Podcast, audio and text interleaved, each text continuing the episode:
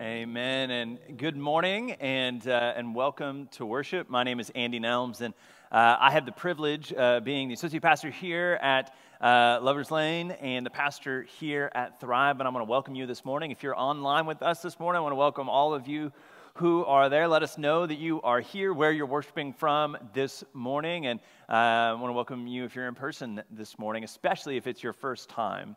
Uh, we are so glad that we get an opportunity to worship with you.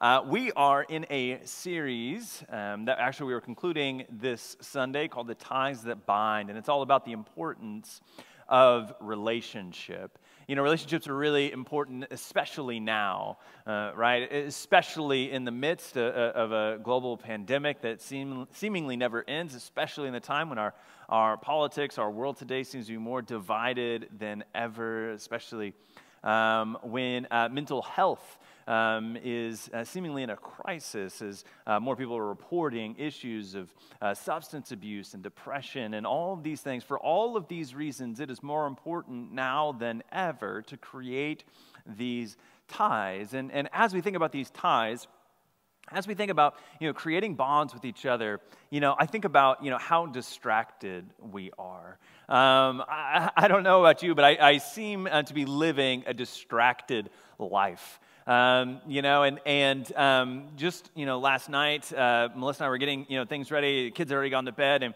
and, um, and, and I was going upstairs. She said, Hey, if you're going upstairs, um, can you check and see how, uh, how much, uh, how many ibuprofen we have? You know, like yeah, I'm going to the store later. I, I, need to know how many we have. And so I, I, I, went upstairs, and as I was on my way up, I got a text message. Uh, right, it was, it was our group text, our, our friend group text. And so, you know, I was responding back to that. I was walking up the stairs. And then when I got to the top of the stairs, uh, I could hear um, our, our youngest children uh, talking to each other when they were supposed to be going to bed, right? And so I had to pop in and, and say, Hey, guys, you know, it's time to, time to go to sleep. You know, lay down and close your eyes and, and do that. Uh, and then I, you know, I did that. And, uh, and then I went and grabbed my shoes because I was going out to the store, and I came back downstairs. And when I got back downstairs, Melissa said, "How many ibuprofen do we have?" You know, and so I dropped my shoes and I went back upstairs. And uh, right, and, and and you've you've lived this kind of life, right? Like it, it, it seems that we live in an age of distraction. We live in an age of distraction at a time when we are more connected than ever right? We can connect with people around the world instantaneously. In a time that we are more connected than ever, we are also more distracted than ever. We are more distracted than ever, and we are pulled in a thousand different directions. And, and it seems like, you know, when, especially when we lose what's essential to us. When, when we lose our priorities, it seems to be easier to be distracted. And technology definitely has a part of that, but, it, but it's also just kind of who we are as a people. When we lose what's essential, it is easier to be distracted. It's easier to be distracted, whether it's uh, with children and all the activities that are going on with our children, whether they're, they're um, you know, going uh, to school, whether they're moving out of the home, if they're in a stage of transition, whatever's going on with them, we seem to kind of like lose what's essential and get distracted by what our children are doing, whether it's with our work. Um, our work seems to be occupying our mind again now more than ever, so that we can't just, um, you know, now that we can work from home sometimes, it's a great, incredible blessing, but then also it means we never stop working, right? And, and so even when we're home, we're not really home. And, and even when we're eating dinner with our family, we're not really eating dinner with our family, and our mind is always occupied by what is happening at work. And we never kind of stop and, and just ask the question. So I, I want to take some time today to ask what is your essential? What is your essential? What is, what is the main thing in your life? To ask it another way, where are you going?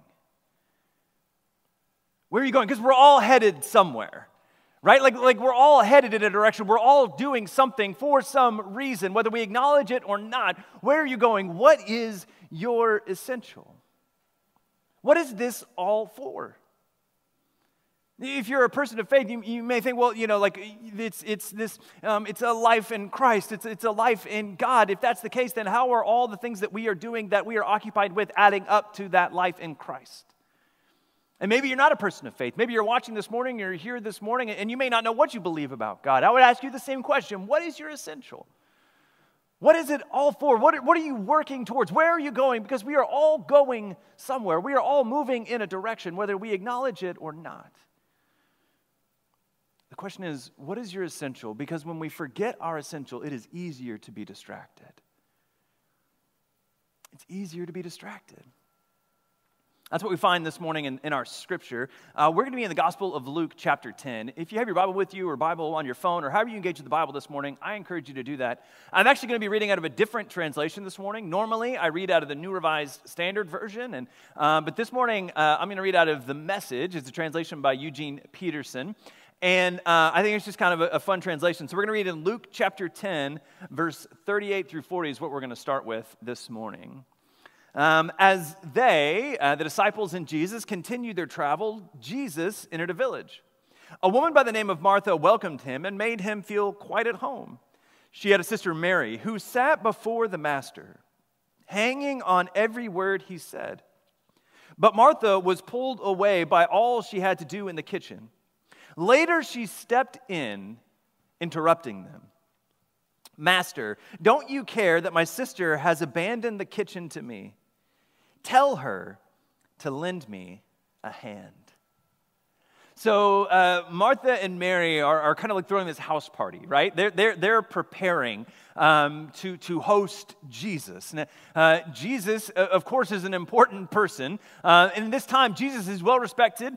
Um, if people aren't acknowledging him as the Son of God, if, if they don't quite yet understand his relationship to God the Father, they are acknowledging him as an important rabbi. Rabbi uh, means teacher. And Jesus was one of many rabbis in this time. And it was very typical for you to host rabbis. And in fact, it was quite an honor to be able to host a, a rabbi in your own home. And so here, Mary and Martha are hosting the rabbi. And the way that this would typically go is that the rabbi would sit in the common room with the rabbi's disciples and any other people, particularly any other men that wanted to hear from that rabbi in the common room. And the women would be preparing. They would be preparing food and, and different things to, to help host this party, this, this event that was happening. And here, Martha is uh, working, slaving away in the kitchen, and Mary is sitting at the feet of Jesus.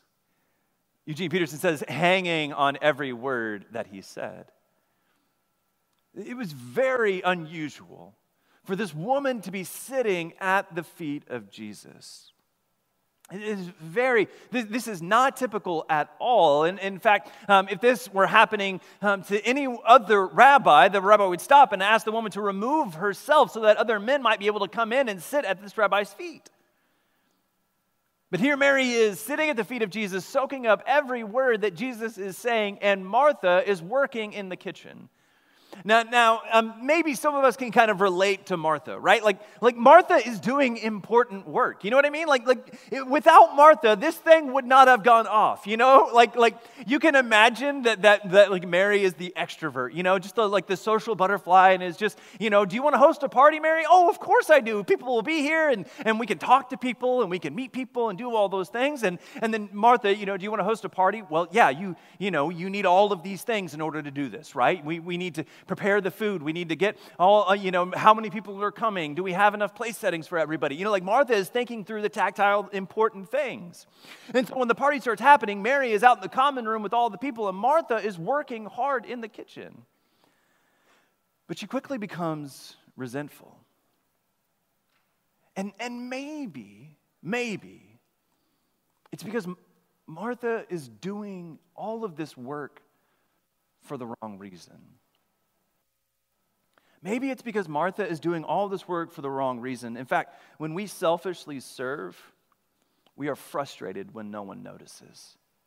Has this ever happened to you in your life? I, I, I, know this has happened to me, right? Like, like you've been doing some hard work, you've been doing some important stuff, but nobody is noticing, right? Nobody is acknowledging. And so the more you work, the more frustrated you get and the more angry you get. And so this kind of like this good act that you were doing becomes undone by the anger and the frustration you get from doing the thing that nobody was noticing. This, this, come on, this has had to have happened to you before.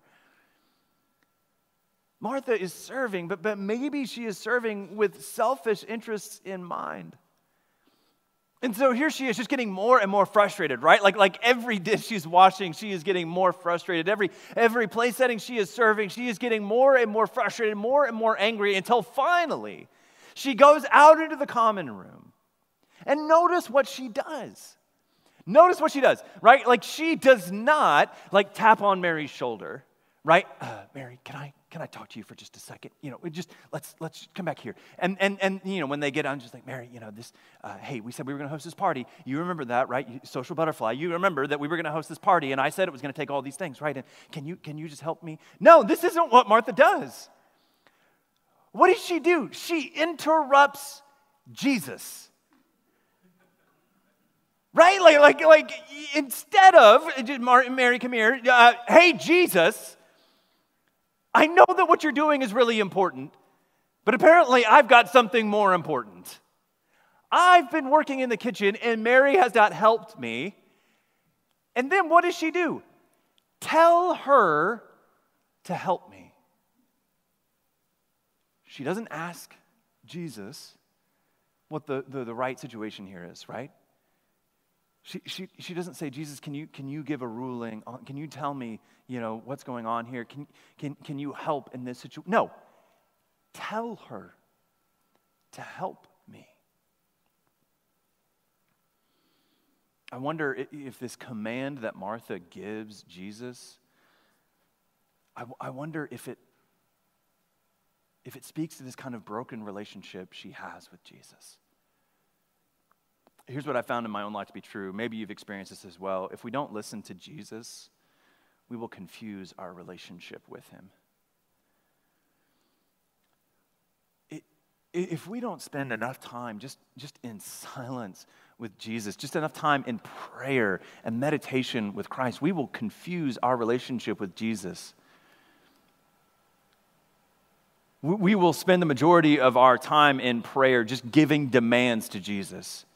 You know, we laugh at what Martha did, but, but in reality, we've done the same thing. Hey, Jesus, give me this. Hey, Jesus, give me this. Hey, Jesus, give me this. Give me this. Give me this.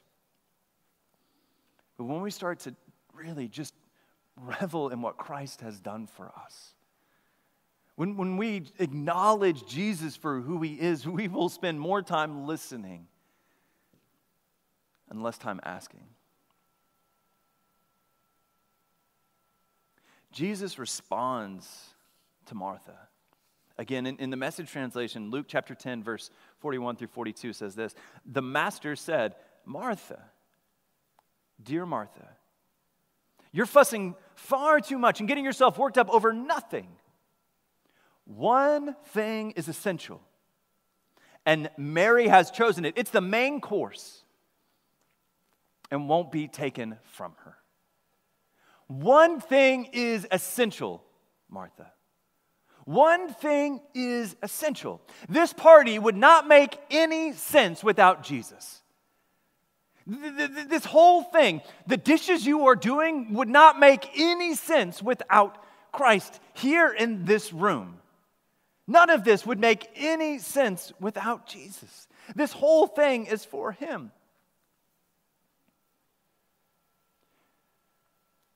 This one thing is essential. I wonder what our essential is. Here's the thing Mary had chosen an essential. Mary had chosen a thing. She had chosen what was important, and it frustrated Martha. And, and, and I found this to be true that your essential has the likelihood of frustrating other people right? Your essential has the likelihood of frustrating other people. Why? Because it's challenging somebody else's essential, whether acknowledged or not.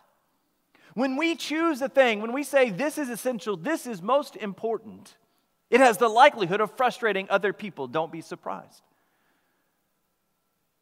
Why? Because other people have chosen maybe a different essential. And, and when sometimes those essentials are challenged, people confuse those and say, well, is that challenging me or is that challenging simply my decisions? Your essential, the thing that you have chosen to be core in your life, has the likelihood of frustrating other people. Mary said, This is essential. This thing is important. And I'm going to sit here at Jesus' feet no matter how many people it frustrates. What is your essential? What is your essential? One thing. Jesus said there is, there is one thing that is essential. You can only have one most important thing in your life. And many of us will say, you know, like, well, well, my family is essential. You know, like my family is the most important thing in my life. And, and, and, and I know that, that families are important, right? Like, like Melissa and I have a family and we love our family dearly. But if that's the only thing that's important in our life, then it's going to put a lot of undue pressure on our children. It's going to put a lot of pressure on our children to, to, to, to do and act and behave a certain way. And it's going to put a lot of pressure on situations that we simply cannot control. And, and, and so I believe absolutely that families are important. And, and I believe, Melissa and I believe that our family is our first ministry, and we will continue to minister to them. But there is something even more important than our family. We have devoted our lives to glorifying God. That is the one thing that is the most important thing in our life. So, what is your essential? Asked another way, listen to this. What, if taken away, life would lose its purpose? What if, if taken away, life would lose its purpose? What is that for you? Uh, you know, for, for, for Mary and Martha's party, it was Jesus, right? Like, like Jesus was the, the most important thing to this party, that if Jesus wasn't there, this whole party would lose its purpose. What is it for you? You know, when I think about like an illustration for this, I, I, I, think about college football. Um, I, I, I really love college football. I, I actually know very little about like football. Um, but I just really enjoy college football. I, I, I won't tell you what college team I, I root for, um, but, it, but it rhymes with Schmooniversity of Schmoklahoma. Um, and, um, and, and, but, but I, I, I really, I just want Big 12 um, to be in the championship. That's all I want. And for, for, you know, if you're an Alabama fan, God bless you, I, I want Alabama to lose. That's all I want in my life. Um, but, but that's all I want, right? I, I, I enjoy college football.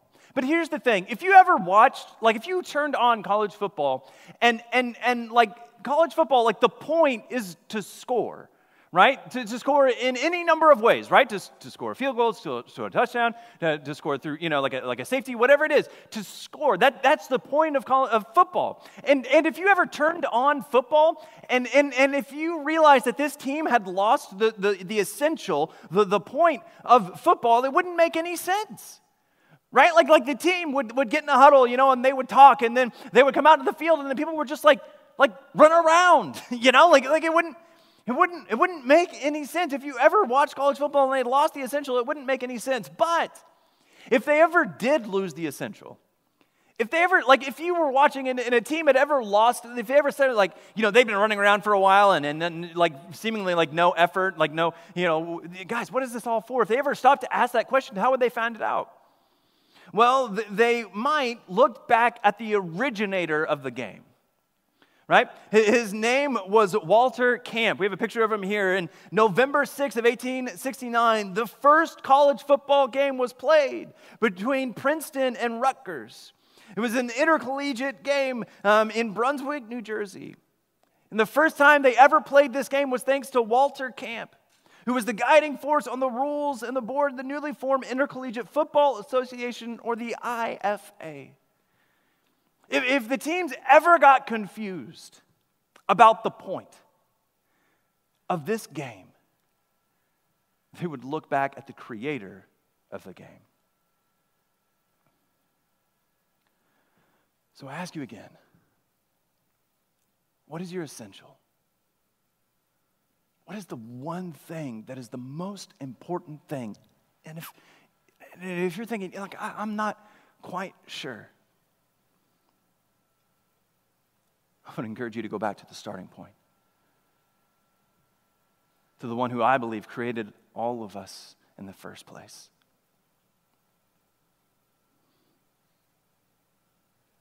And the, the Westminster Catechism is a instruction on, on uh, belief about God in the Church of England. And they write this in the, in the Westminster Catechism humanity's chief end is to glorify God and enjoy God forever. That's it. The point of life to glorify God and to enjoy God forever. What is your essential? What is, what is the point? Because we are going somewhere. We are working towards something, whether we acknowledge it or not, whether, whether we can think of it or not. We are headed in a direction. What is your essential? What is the most important thing? What is the one thing that, if removed from your life, life would cease to make sense, would cease to have purpose, would cease to have meaning?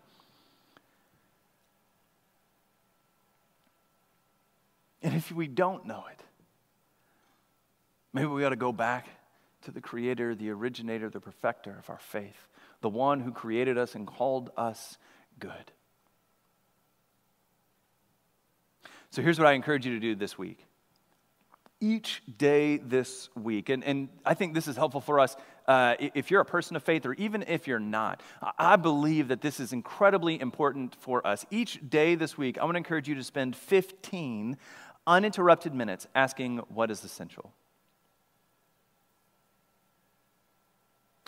Each day this week, spend 15 You have 15 minutes to give up, right? Like many of us are like, you know, like I'm really busy. As soon as I get to the office, I'm going, you know, like all these things. I'm, I'm sure you are incredibly important, but you have 15 minutes to give up.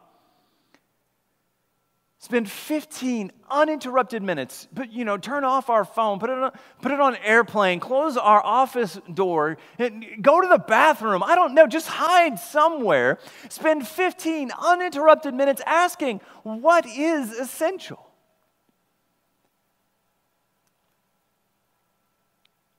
Because whether we acknowledge it or not, we, we are treating something as if it's essential. Whether we acknowledge it or not, we are treating something as essential. It might as well be the right thing. Will you pray with me? God, I pray that you would pour out your Holy Spirit upon us. God, that you would you would do something in this place and in our hearts this morning. God, no matter where we are, whether we are in this room, whether we are at home, whatever we are doing, God, I pray that you would bless us. God, that your Holy Spirit would sweep through our lives. God, that you would cause revival to break out in our hearts. God, that you would remove those things that are not from you. God, there's, there's a lot of distraction in our lives. There's a lot of junk in our lives. And I pray that you would, by the power of your Holy Spirit, that you would remove it from us. God, we hand it to you this morning. And God, we ask you, or maybe we just say it out loud to ourselves. We, we, God, we pose this question what is essential? What is the most important thing? What is the main thing that we need to keep the main thing?